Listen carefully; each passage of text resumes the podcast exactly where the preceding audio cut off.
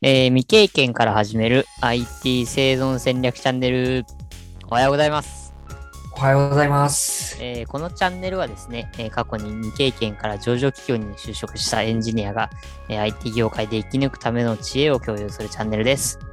えー僕たち2人はですね、えー、もともと同じ会社に、えー未経験で入社して、えーまあ、3年ぐらいですね、えー実務経験した後に今は、まあ、各々現在の道に進んでいるというところなんですけれども、えーなぜ突然こんな説明をしたかと言いますと、えー我々ですね、えー、フィーズとバズのあの会にはですね、ちょっと説明を多めにやりましょうというわけのわからないことをしておりまして、でフィーズバズ会の時には、えーさらにちょっと豪華に前説を入れましょうという謎のことをしておりまして、えー最近いかがですかというところなんですけれども、えージュゴンさんいかがですか？僕はそうですね。はい。もう、仕事が大変で大変で。年度末の追い込みがやばいです。そうですね。イントロダクション、多分1回目の、ね、1回目に自己紹介と、あと運営の目的とかね、いろいろお話しさせていただいたんですけど、まあ今回ここで15回目にして改めて、まあ紹介していただけたらなと思ってるんですけど、僕はですね、そうですね、1回目のイントロダクションではちょっと、まあ Docker とか Git とかやってましたよみたいなことをお話ししたんですけど、えー最近の近況的にはですね、えっ、と、このもともと同じ会社に未経験で入社してから、まあ、約3年間になるんですけど、えーそこの会社は一旦、まあ、退職というか、させていただきまして、まあ現在は、まあ、休職みたいな感じで、あれですね、ブラブラしてますっていうのが近況ですかね。自由奔放に生きてるわけですね。そうですね。で、まあ、その、まあ、給食ですごく時間が空いてる中で、まあ、いろんな、あの、PyConJP とか、まあ、IT 関係のデベロッパーサミットとかに参加しながら、まあ、ちょっと資格勉強もしつつ、えーセキュリティ関係の知識もインプットしつつっていうところが今近況なので、まあ、若干転職中といえば転職活動中なんですけど、そこまですぐに就職したいかって言われると、まあそうでもなくて、まあ結構長期のスパンでダラダラしているというのが近況になります。はい。夏休みパート2ですね。人生の夏休みパート2ということで。その隣でね、すごく炎上案件に燃えながら日々社会で働いているタコさんを見ながらね、僕は、いやー、社会人大変そうだなってるんですけど 本当ですよ。本当ですよ。勘弁してほしい。いやまあね、いやいやいや、あの、働いていいことなんて一個もないですよ。まあそれは嘘ですけど、まあ、あのいいことありますけどね。あのそうですね。充実してますしね。まあ、あの、そんなところですかね。はい。はい。あ、そうだ、こう私は、あの、割と、レガシーな、あの、職場でお仕事してまして、あまりこの、なんていうんですかね、最新技術に疎いという、えー面がありますので、皆さんお手柔らかにお願いします。おというところですね。という、あの、先に言い訳をしておくっていう。逃げ道を作っておくみたいなあ、そうですそうそうです。なんならこの毎回話すことと、なんていうんですかね。あの、最近なんか見聞きした言葉とか、そうそうはいはい。最近知ったみたいなことが多かったりするんで、おえー、そうですね。皆さん、あの、一緒に勉強する気持ちでやっていただければなと思いますので、はい。そんなところです。でもタコさんはね、あの、まあ、僕と正反対というか、僕はまあ若干新しめの技術を追ったり、えっ、と、プログラミング、まあ、主に Python なんですけど、とかは詳しいんですけど、えっ、と、タコさんそうですね、サーバーサイドとか、あとデータベースの知識が多分すごくたくさん持ってるかと思うので、まあ、そこはね、おお互いにね、あの、強みのところをこの、まあ、番組で出していけたらなと思ってるので、よろしくお願いしますっていうところですかね。はい。お願いします。お願いします。では、えー、本日のニュースですね。えー、ジュゴンさん、お願いします。はい。またまた Python なんですけども、はい。パイソニスタの、えっ、と、そうですね、Twitter の方にもう先に多分関連記事、リツイートとか多分してたので、もし見てる方がいらっしゃったら、あ、あれかって思う人もいるかもしれないんですけど、えっ、と、まあ、Python 3エンジニアの認定実践試験が、えー新しく出るということで発表されました。えっ、と、1月18日のニュースですね、こちらは。なんか位置づけ的にはですね、このあの、Python 出してる、えっ、と、Python エンジニア育成推進協会っていうところなんですけど、すでにあの、2つの資格、Python に関係する資格を2つ出してるんですけど、まあ、今回あの、3つ目の、えー資格ということで、えー発表されてます。なんか位置づけ的には、えっ、と、これを、この3つ目の資格が、あの、最上位というか、まあ、より難しい高度なレベルの資格ということで、えっ、と、まあ、その、現場の業務に通用するに値する能力が、まあ、試されるみたいな書きぶりが書いてあったかなと思います。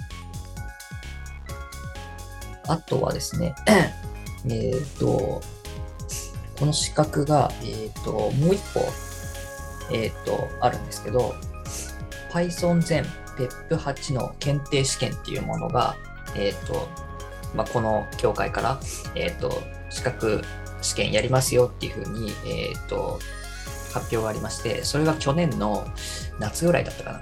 夏ぐらいに発表されたんですけど、まだ一度もその試験が、えー開催されてないっていう状況でして、なんか結構あの遅延してるんですけど、えっ、と、まあ、若干ちょっと信用が薄いかなっていうところはありますね。まあ、本当にこの3つ目の資格も開催するのかっていうところですね。おー。あ、まだ確定じゃないんですね。いや、一応発表はしてるので、多分やることはもう確定してるんですけど、まあ、日程とかもね、あの何月以降からやりますっていうのは出してたりしてたんですけど、はいはい。実際うん実際に行われてないっていうのが実情ですね。ああ、忙しいんですかね。はいはい。まあ、なかなか最上位の資格だから、まあ、急いでやることもないだろうっていう感じなんですかね。なんか、うん、一応なんかベータ版的にはもう2月に、えっ、と、やるって書いてあるのかな、このニュースからは。ほう。えっ、と、どっかの記事で見たけど、ここには書いてないかもしれない。うーん。あ、あ、書いてあるわ。2月の27にベータ試験を実施して、えっ、と、今年の夏、もしくは秋に正式スタートっていうふうに書いてありますね。はいはい。これは受けるんですか？まあ一応、何かの縁なんで、もうとりあえず、もうとりあえず脳死で、まあ、とりあえず受けとくかみたいな感じか、感じですかね、これは。いや、さすがですね。脳みそが Python に染まってます。そうですね、もう、ここまで取ってしまったなら、まあ、とりあえず取っておくかみたいな感じですね。そうですね。もう、あの極めてください。これが黒帯みたいな感じになるんですかね。黒帯、あのカラーっていうところの、そうなんですかね。いやもうあんまり空手よく分かってないですけど。確かに、白帯黒帯の、はい。ありますけど、冗談者としてね、はい。ちょっと、はい、活躍できるように頑張っていこうかなと思います。そうですね。た、受かったら教えてください。そうですね、受かったらとか、また、あの、新しい、なんだろう、もう確定しましたみたいなのがあったら、ちょっとお知らせしようかなと思います。そうですね。でもう勉強はできるんですかね？勉強はどうなんですかね？多分また同じような形式で、多分一つの本出すと思うんですよ。うんうんうん。まあ多分その本の中から、まあ、出ますよっていう感じだと思うんで、まあ本買ってからとかですかね。ああ、なるほどまあ。それか、まあその本に限らず、多分どこの、なんだろう、Python 触ってれば誰でも知ってるよっていう知識を多分出してくると思うんですけど、はい。まあもしかしたらその教科書使わなくても、まあ今の能力で合格できるのかもしれないですしっていうところはありますけど、ちょっとようわかんないですね。うーん。うんうんわかりました。まあ交互期待ということで。はい。はい。ありがとうございます。えー、ではですね、その順番のまま、えっ、と、ピックの方もお願いしていいですか？おや いや、もうパワポの順番に行ってみようかなと。たまに。いつもとね、順番が違ったので、あたふたしてるんですけども、あ先にわかりました方がいいですかね。あ、そうですね。じゃあ一回休憩させてもらってもいいですか、そうですね。わかりました。ちょっとあの、無茶ぶりすぎましたね。えー、では私のトピックっていうところで、えー、CICD について。あの、前回ジュゴンさん、前々回か前回かな？えー、ジュゴンさんにあの、横文字が多いよねっていう、はいはい、はい、IT 業界横文字多いよねっていう話をしたときにちらっと出てたかなと思うんですけど。確かにワードで一つ挙げてました。はい。まあこれにちょっと今回はあの説明をしてみようかなというところなんですけれども。うんえー、そもそも CICD って何の略やねんっていうところなんですけど、えー、コンテニアスイングインテグレーション、えー、コンテニアスデリバリーの略であると。はい。いうところで、えー、日本語に直すと、えー、継続的、まあ、インテグレーションはまあちょっとなってるんですかね。こう、促進するとか、そんな感じかな。で、まあ、コンティニアスデリバリーっていう方が継続的に、まあその、なんていうんですかね、まあ配達するとか配信するとかっていう直訳するとそんな感じになるんですけれども、はい、えー、まあ、あの、なんていうんですかね、まあそういう、うんと、まあ、自動化をしましょうみたいなあの話なんですよね、ざっくり言うと。そのテストとか、あの、まあデプロイとか、あ、テストの自動化はちょっと違うかな。うーんと、あ、でもいいのか。まあ、テストとか、えー、っと、そういうデプロイするっていった工程を、まあ、あの、まあ、ツール使ってやっちゃいましょうみたいな。はいはい、あの、有名どころで言うと、ジェンキンスかな。なんああ、なんか聞いたことある。はい。えっ、と、テストの自動化でしたっけ、それは。テストの自動化と、あとなんかビルドとか、えっ、と、デプロイまでやってくれるんですね、確か。その、ジェンキンスの中で、例えば、そのメイベンでビルドするってなったら、メイベン呼んできて、ビルドしてくれて、みたいな、はいはい、そういうことができるんですね。で、えっと、これができると、その、今までってやっぱりその、なんていうんですか、各工程、そのコード編集した後に、その、自分でテストツールを動かすなり、まあ、自分の手でテストをするなりして、で、その デプロイ用にビルドして、で、実際その環境に行って、で、はいはいはい、デプロイして、みたいな。っていうのって、今言葉で言うとたったこれだけなんですけど、実際ものすごい手間なんですよね。しかも毎回人の手で各工程をやっていくんで、あの、ミスも当然生まれますし、工数もかかりますし、っていうところが、はいはいそのツールを使うことによって、まあその代表的なのがさっきジェンキンスってやつなんですけど、それによって、あの、確実に、そのもう設定さえあらかじめ決めておけば、あの、ユーザーさんの環境へのデプロイまで自動でやってくれると。工数も短縮できるし、ミスも減る。うん。最高っすね。はい、最高なんでございます。はい。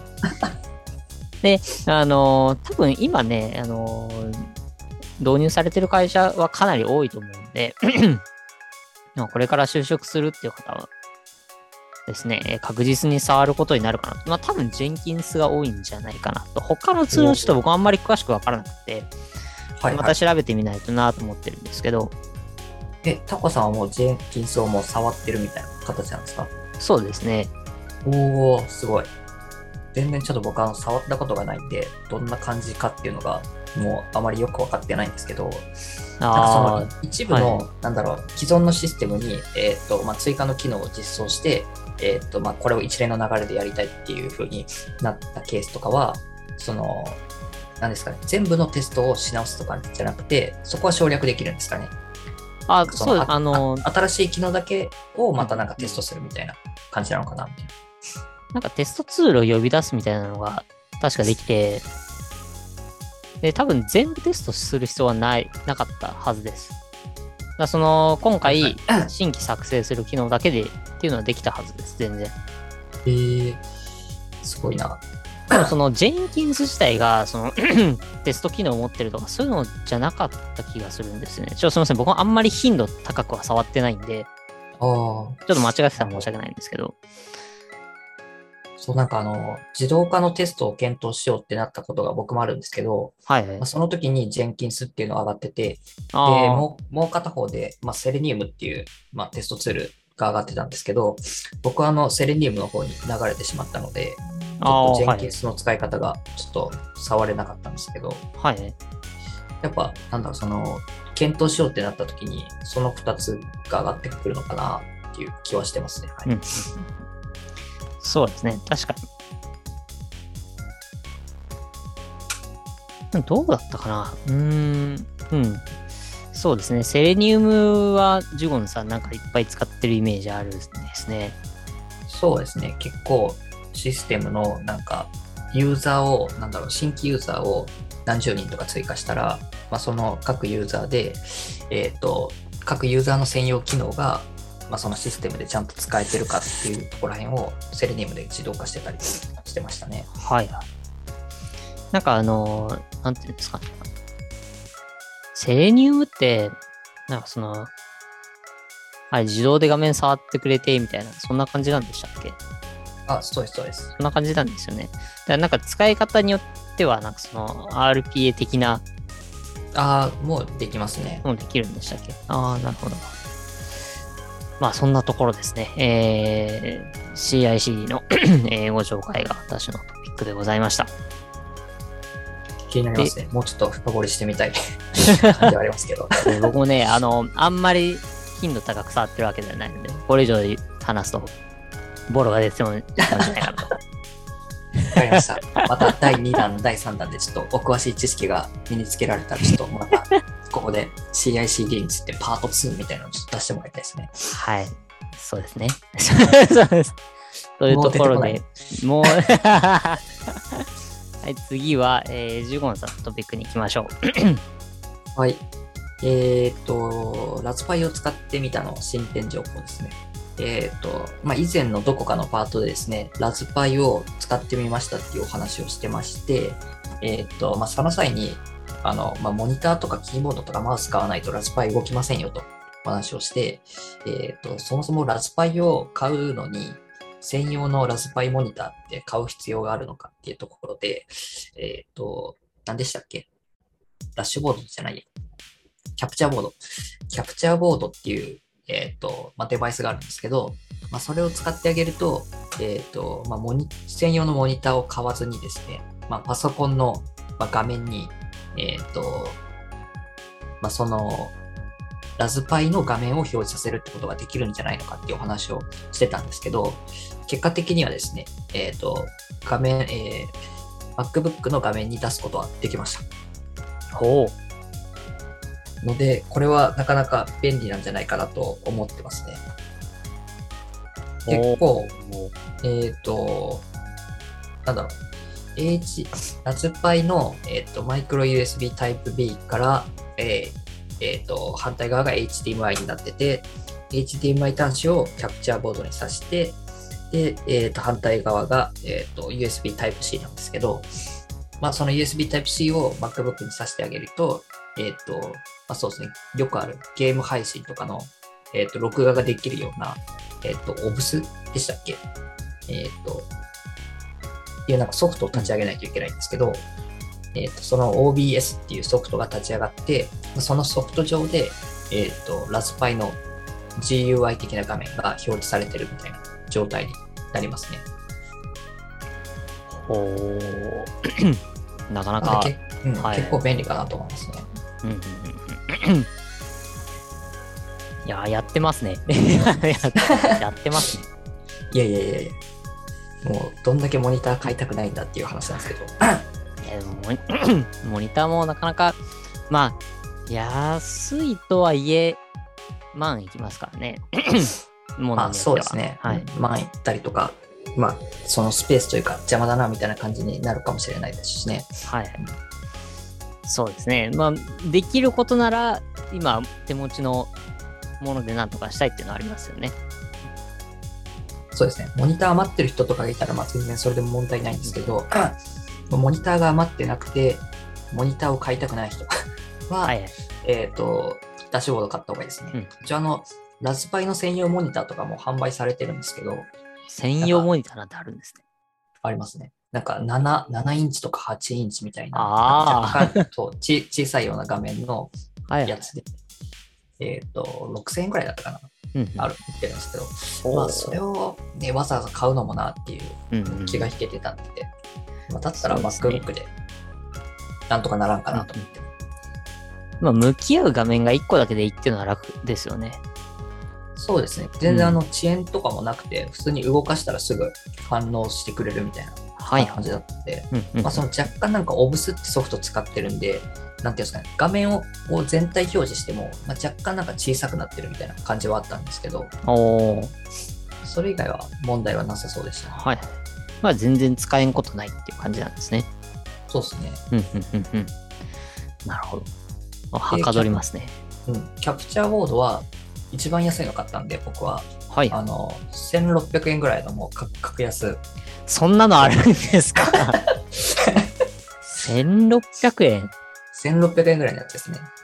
めちゃ、うん、う普通に動いてます。あのーなんかね、映像と音の信号を、まあ、流してくれるらしいんですけど、はい。なんか音の方はダメでしたね、なんか。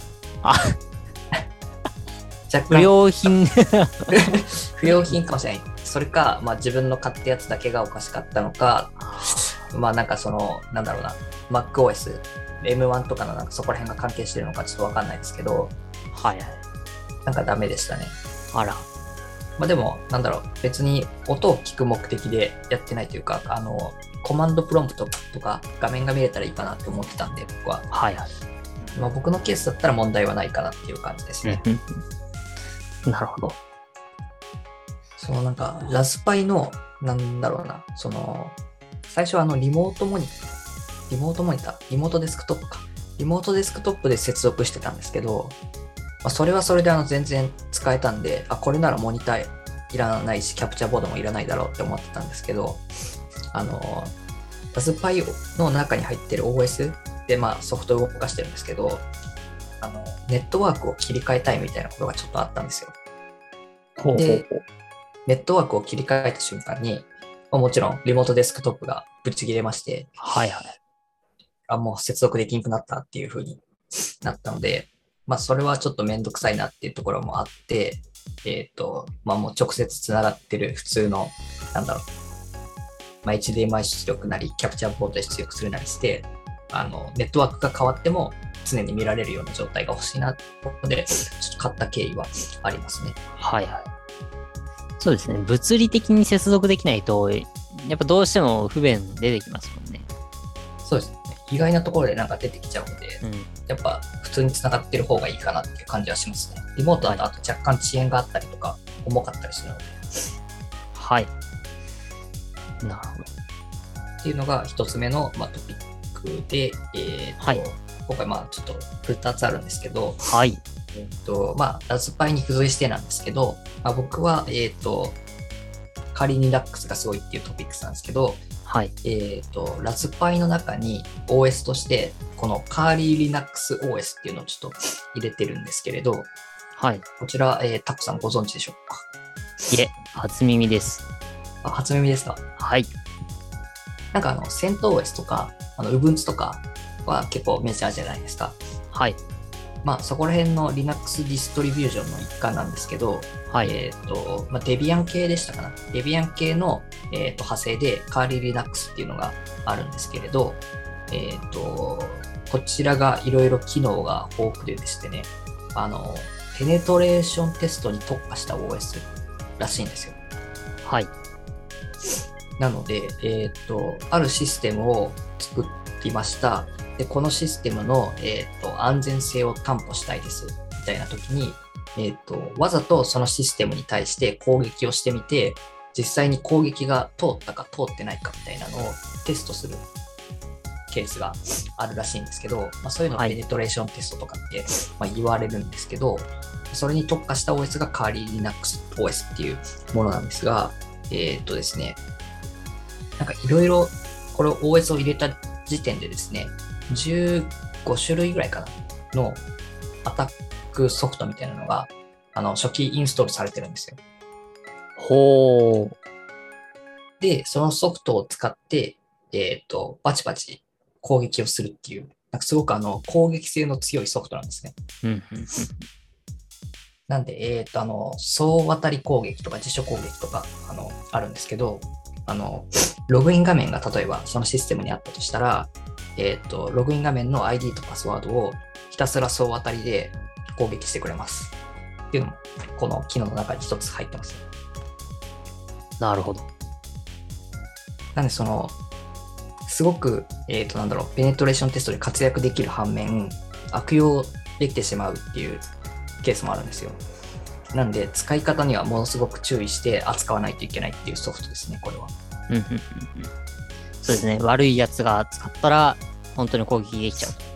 そう、そうなんですよ。なんかその、まあ、ローカル環境とか自分の作ったシステムに対してテストするなら全然問題ないんですけど、もう普通になんか外に公開されてる他人のシステムとかですか、ウェブサイトにこういうのをやってしまうと、まあ、捕まりますよっていう話ですね。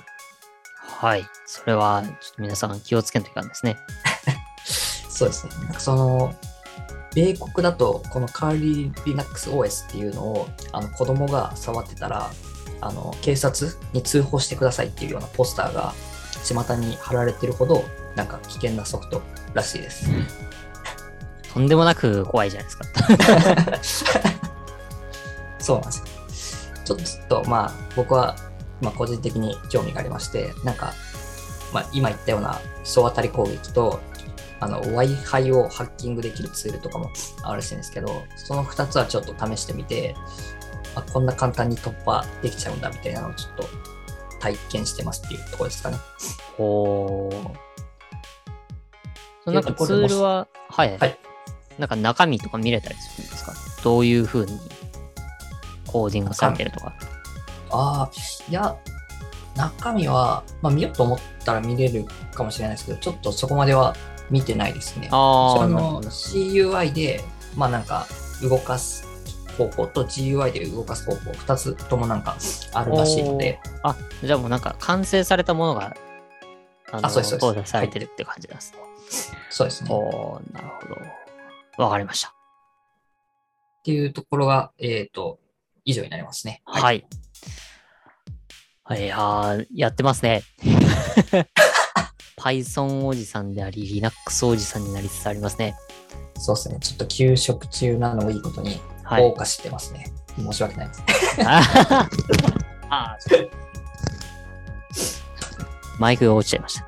えー恐縮です。えー、いやもう、すごすぎてね、ジョーンさんが。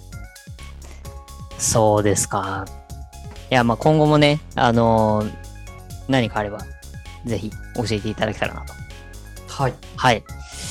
えーこのチャンネルはですね、えー皆さんから話してほしいトピックか、えー番組の感想を募集してますので、えーコメント欄、もしくは Twitter 等の SNS もやってますので、えそちらの DM までご連絡ください。え SNS のフォローとチャンネル登録もぜひお願いします。というところで、え本日もありがとうございました。ありがとうございました。